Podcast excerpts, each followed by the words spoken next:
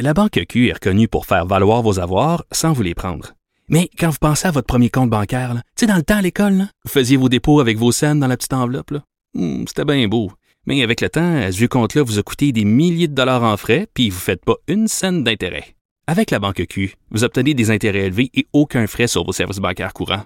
Autrement dit, ça fait pas mal plus de scènes dans votre enveloppe, ça. Banque Q. Faites valoir vos avoirs. Visitez banqueq.ca pour en savoir plus. Pendant que votre attention est centrée sur cette voix qui vous parle ici, ou encore là, tout près ici, très loin là-bas, ou même très, très loin, celle de Desjardins Entreprises est centrée sur plus de 400 000 entreprises partout autour de vous. Depuis plus de 120 ans, nos équipes dédiées accompagnent les entrepreneurs d'ici à chaque étape pour qu'ils puissent rester centrés sur ce qui compte, la croissance de leur entreprise. Là-haut sur la colline. Embarquez avec Alexandre Morand-Villouellette dans les coulisses de la démocratie. Je rejoins tout de suite quelqu'un qui, malheureusement, évidemment, n'ayant pas réussi à faire élire des députés, ne pouvait pas être aujourd'hui à la commission sur la violence dans les sports, mais avec euh, au-dessus de 500 000 votes quand même, on est intéressé d'entendre son opinion sur tout ce qui se passe dans les couloirs de l'Assemblée nationale et dans l'actualité politique dans la dernière semaine. Éric Duhem, chef du Parti conservateur du Québec, est avec nous. Bonjour, Monsieur Duhem. Bonjour. Tout d'abord, là, comment vous avez réagi dans les euh, dans les dernières semaines, le 13 février dernier, quand on a appris vraiment là, les révélations du côté de Radio Canada sur ce qui se passait dans certains vestiaires, des initiations barbares. Là, je pense que j'ai pas d'autres termes, Ouais. de meilleurs termes pour qualifier tout ça. Ça a été quoi votre première réaction? Ben, je pense que comme tout le monde, on a tous été dégoûtés. Tu sais, c'était, c'était même, il y a- il y avait des événements là-dedans qui étaient carrément criminels. là. Euh, c'était, c'était inacceptable dans une société comme la nôtre. Et on, on soupçonnait pas ça. En tout cas, moi, j'ai jamais pensé que ce genre d'é- d'é- d'éducation-là avait lieu. Là, j'ai été très troublé, très choqué d'apprendre ça. Mais euh, c'est ça. On a euh, des langues, des lits. Puis avec le, les- le temps, les gens parlent et c'est, bien ainsi. Hmm. Alors que aujourd'hui on posait là, toutes sortes de questions, on a pu entendre justement là, le commissaire Gilles Courteau. Euh, J'imagine que vous avez suivi quand même là, ce qui se passait aujourd'hui. Est-ce qu'il y a des questions selon vous qui n'ont pas été posées en commission? Vous auriez aimé, aimé- auriez aimé être là pour, pour poser, pour questionner aujourd'hui au commissaire Courteau? Ben, c'est sûr que euh, c'est- c'est la responsabilité des dirigeants. Il y a beaucoup de questions à se poser sur le fait qu'est-ce qu'ils savaient, qu'est-ce qu'ils savaient pas, comment ça se fait qu'il y a eu un mutisme, comment ça se fait qu'il y a des gens qui n'ont pas agi.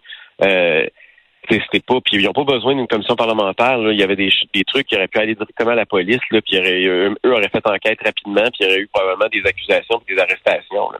Hmm. Donc c'est comme, est-ce qu'il y avait une culture? C'est ça qu'on essaie de savoir. Y a-t-il une culture où c'est toléré, où c'est accepté? Puis mais mais il faut, tu sais, faut toujours faire attention parce qu'en même temps, les initiations, c'est pas, euh, l'écrasante majorité des initiations, ça ressemble pas à ce qu'on a entendu à Radio Canada Ouais. le passé là. Euh, fait que faut, faut mettre ça aussi dans la balance. On- le but c'est pas de- de- d'empêcher toute forme d'initiation.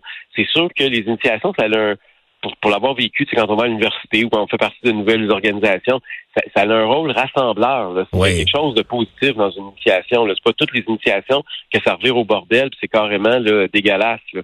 Donc, euh, c'est c'est où, où est la ligne, puis comment. Je pense que ça, c'est pas... euh, ça, ça s'encadre un peu, mais c'est surtout, c'est ça, ça s'enseigne. C'est, c'est, je veux dire, faut il faut développer, il faut en parler, il faut, euh, faut s'assurer que quand il y a des événements qui se produisent où il y a la limite est, est largement dépassée, où euh, les, les gens n'ont pas peur de s'exprimer, puis où il y a des, euh, des autorités qui, euh, au lieu de se taire, vont au contraire parler puis dénoncer et, euh, et porter des accusations s'il y a lieu. Donc, c'est faut, faut, ça, ça prend un équilibre dans tout ça. Là, donc, euh, c'est pour ça que j'ai trouvé que l'équilibre était là quand même aujourd'hui. Oui, absolument. Vous faites bien de le dire parce que les initiations, ça reste un rite de passage quand même, Ben qui oui. est pas. euh, puis même de facto, là, de ce que je comprends, c'est déjà théoriquement interdit, même si il y a des yeux qui peuvent se fermer là à gauche et à droite pour ces rites de passage là. Mais c'était quand même effectivement là, assez troublant. On a pu au moins entendre. Là, puis jusqu'à jusqu'à maintenant, euh, il y avait aussi l'université McGill qui s'est présentée. Finalement, est-ce que vous étiez surpris au départ quand ils ont décidé de se désister avant de finalement faire volte-face à nouveau? Ben, je pense qu'il y a beaucoup de monde qui voulait se désister. En fait, il n'y a pas beaucoup de monde qui sont allés là dans la joie et le bonheur puis qui avaient hâte d'aller témoigner. Je pense que tout le monde est allé là parce qu'il y avait de la pression ils avaient un peu pas le choix. Je pense que ce qui est arrivé à McGill, ils ont réalisé que ça avait l'air fou un peu d'essayer de se faufiler. Donc, euh, c'est mais tout le monde a tout le monde est mal à l'aise. C'est clair qu'il y a un gros malaise.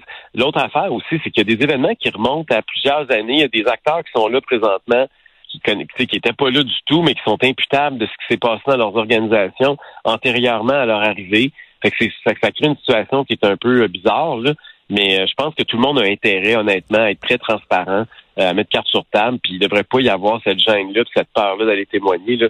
le but, là, c'est pas c'est pas de, de, se trouver des organisations coupables. Là c'est juste de s'assurer de faire la lumière sur ce qui s'est produit, s'assurer d'avoir des pratiques là, qui sont plus respectueuses de la réalité moderne. Parce que même là, je parle pas des cas extrêmes de ce que Radio-Canada a, sorti, là, hmm. mais il y, a des, y a des choses qu'on pouvait peut-être faire, nous autres, quand on est rentré à l'université dans nos initiations. Peut-être qu'aujourd'hui, ça passerait plus. Là. Ouais, les, les, temps ont changé aussi, puis il faut s'adapter comme société. Oui, puis je, vous avoue, là, moi, si je, si je livre mon expérience personnelle, j'ai été initié l'année, quelques mois avant que le mouvement MeToo passe, euh, évidemment, un peu partout là, en trombe dans le monde. Puis en deux ans, ça avait tellement changé pour le mieux.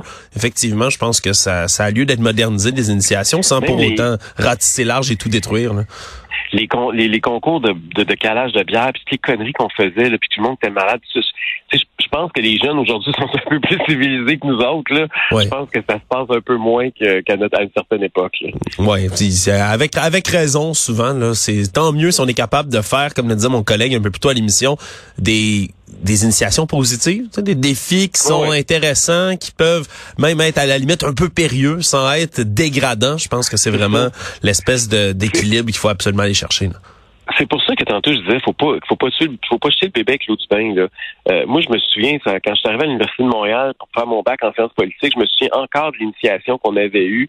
Euh, je me souviens, il y a des gens que je, à qui je parle, je côtoie encore, qui sont encore mes amis 30 ans plus tard.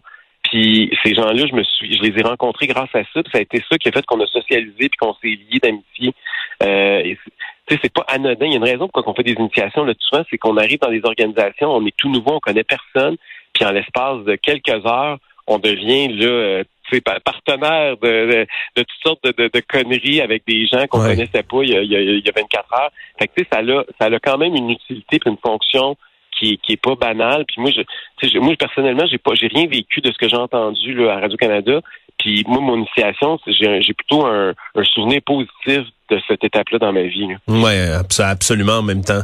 C'est sûr que c'est pas tout le monde qui a toujours les mêmes la même vision. Moi-même, j'ai eu beaucoup de plaisir dans, dans les initiations universitaires que j'ai eues, mais des fois je me dis c'est parce que je suis un grand gars blanc, six pieds trois. Je me dis j'étais pas mal plus en sécurité que certaines personnes pouvaient l'être dans, dans des milieux comme ça. Là. Peut-être, mais je pense que la majorité des gens qui ont les, les, cas dont on parle, là, j'espère, en tout cas, c'est une très faible minorité. Là. Je pense pas que c'est la norme en matière d'initiation. Ouais. Euh, j'écoutais même des joueurs de, hockey là, qui parlaient là, que ils n'ont jamais entendu parler de ça, même des joueurs qui ont, qui ont coaché après ça des équipes pendant des années, euh, qui ont jamais qui ont jamais eu connaissance de ça.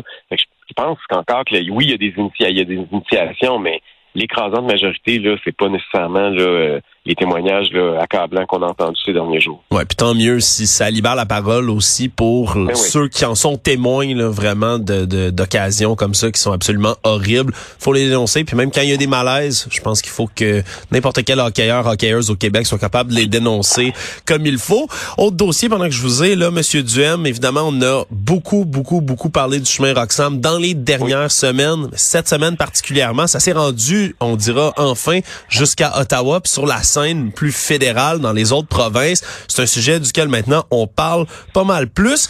Avez-vous été surpris aujourd'hui d'entendre Justin Trudeau dire qu'il a toujours voulu fermer le chemin Roxham, que ça fait des années qu'il veut euh, qu'il voulait le fermer?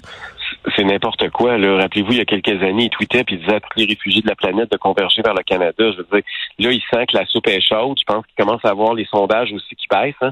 Vous savez que les 12 derniers sondages qui ont été faits sur la scène fédérale au Canada, de toutes les firmes confondues, il n'y en a aucun qui a mis le Parti libéral de Justin Trudeau en tête.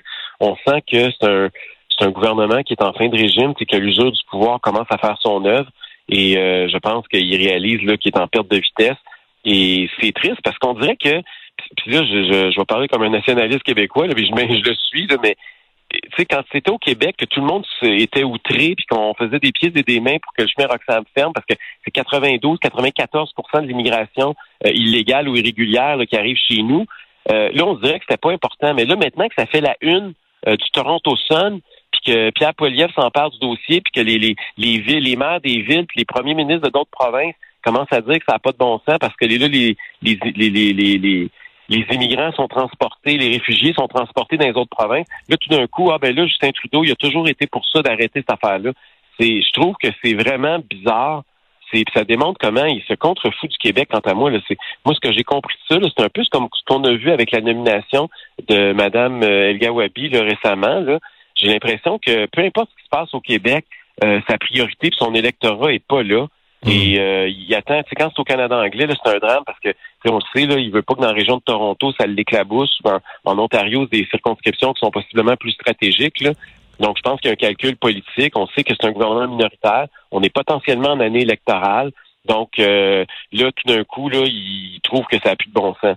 Euh, Ça étant dit, je vais aussi parler de M. Legault là-dedans, parce que M. Legault a été très actif ces derniers jours dans ce dossier-là. Oui. Moi, j'ai eu la chance de le rencontrer le mois dernier. Et euh, j'ai dit, Monsieur Legault, arrêtez de faire des sorties. même si vous attaquez Ottawa, vous revenez toujours les mains vides. C'est toujours bredouille. Là, ça marche jamais vos affaires. Je dis, pourquoi qu'on part pas les cinq chefs des cinq partis, puis on s'en va pas? Là-dessus, on est unanime. Là, puis vous vous souvenez, j'en ai même parlé au débat des chefs. moi, je pense qu'il faut s'unir. Le Québec doit parler d'une seule voix sur cet enjeu-là. Il y a 95% des Québécois qui pensent qu'il faut fermer la passoire, que ça a assez duré, que ça n'a aucun sens. On on est rendu au Québec là, que cette année, on risque d'accueillir pour la première fois de notre histoire plus de gens qui rentrent illégalement que de que d'immigrants légaux. Ça n'a aucun, aucun bon sens. Et on est unanime. Si on partait les cinq à Ottawa, puis on irait rencontrer les chefs des, des partis à Ottawa, puis on irait rencontrer les caucus des députés du Québec de chacune des formations politiques, je pense qu'on aurait beaucoup plus de poids. Le Québec parlerait d'une seule voix. C'est quand même 75 circonscriptions dans une élection fédérale. Euh, je pense que ça pourrait avoir un impact. Euh, Monsieur Legault m'a pas dit non. Il m'a dit, même à la fin de, notre rencontre, il m'est revenu avec ça. Il m'a dit, t'étais sérieux, là, tu, veux, tu serais prêt à venir? J'ai dit oui. Le, puis je, pense que si ça continue, euh, parce que là, aujourd'hui, évidemment, il y a, il y a d'une phrase, là, mais c'est loin d'être, on est loin d'être, euh, d'être au, à la fermeture du chemin Roxham. S'il voulait, Justin Trudeau, il a le pouvoir d'un claquement de doigts de fermer la frontière minimum pour trois mois, même avec l'entente qu'il y a avec les Américains. Là. Donc, le fait qu'ils disent qu'il n'y a pas de pouvoir, puis que c'est à cause des Américains, puis qu'il est obligé de respecter des ententes, ça, là, c'est, de la bouillie pour les chats. Ouais, on, s'entend que de fermer trois mois, ce serait peut-être abusif aussi. Il faut, faut, faut trouver l'entre, l'entre-deux dans tout ça, mais je, je comprends. Puis on, s'entend que le pouvoir des frontières... L'entre-deux, l'entre-deux, là, pensez-vous qu'aux États-Unis, si on avait des gens qui faisaient le contraire, imaginez que nous autres, là, la ville de Montréal, au lieu d'être la ville de New York, c'est la ville de Montréal qui finance des immigrants illégaux qui les transportent aux frais de l'État aux frontières puis qui les invitent à traverser à des endroits qui sont pas des lieux de passage pour essayer de rentrer aux États-Unis. Pensez-vous que les autorités américaines toléreraient ça? Pensez-vous que la pense pas, non. Bon, ils se ramasseraient tout en prison, ça serait pas trop long. Puis le, le, le, problème dans ce dossier-là, là, moi, je veux pas attaquer les immigrants qui traversent. Ces gens-là, -là, c'est des gens qui sont mal pris, des gens qui veulent un avenir meilleur pour leurs enfants. C'est du monde. Moi, je, je suis très sensible à leur réalité parce qu'ils vivent quelque chose de catastrophique. Quand tu es prêt à faire ça, c'est parce que tu plus rien en vie. Là. Hmm. Puis ces gens-là, ils ont besoin d'aide. Mais cela étant dit, là, c'est moi ceux à qui, que, que je blâme là-dedans, c'est nos autorités qui encouragent ces gens-là à être aux mains des passeurs puis à se ramasser dans des réseaux clandestins c'est ça qui est le problème. C'est, le message qui a été envoyé par les autorités publiques au Canada depuis beaucoup trop longtemps. Oui, il faudra suivre, évidemment, c'est l'arrivée de Joe Biden au pays qui va être vraiment, vraiment regardé, à voir si Justin Trudeau va vraiment faire une priorité là, dans ses discussions qu'il aura avec le président américain, parce que ça reste une des véritables façons là, de fermer, du moins partiellement, là, ce robinet, cet afflux de migrants illégaux ici au Québec. Éric Duhem, chef du Parti conservateur du Québec, merci beaucoup d'avoir été là. Ça un plaisir. Merci à vous. Au revoir. Au revoir. C'est ce qui conclut là-haut sur la colline, cette émission d'aujourd'hui. On se retrouve demain, même heure et vendredi, je vous le rappelle. C'est Antoine Robitaille qui revient au grand bonheur de tous. Merci et à bientôt.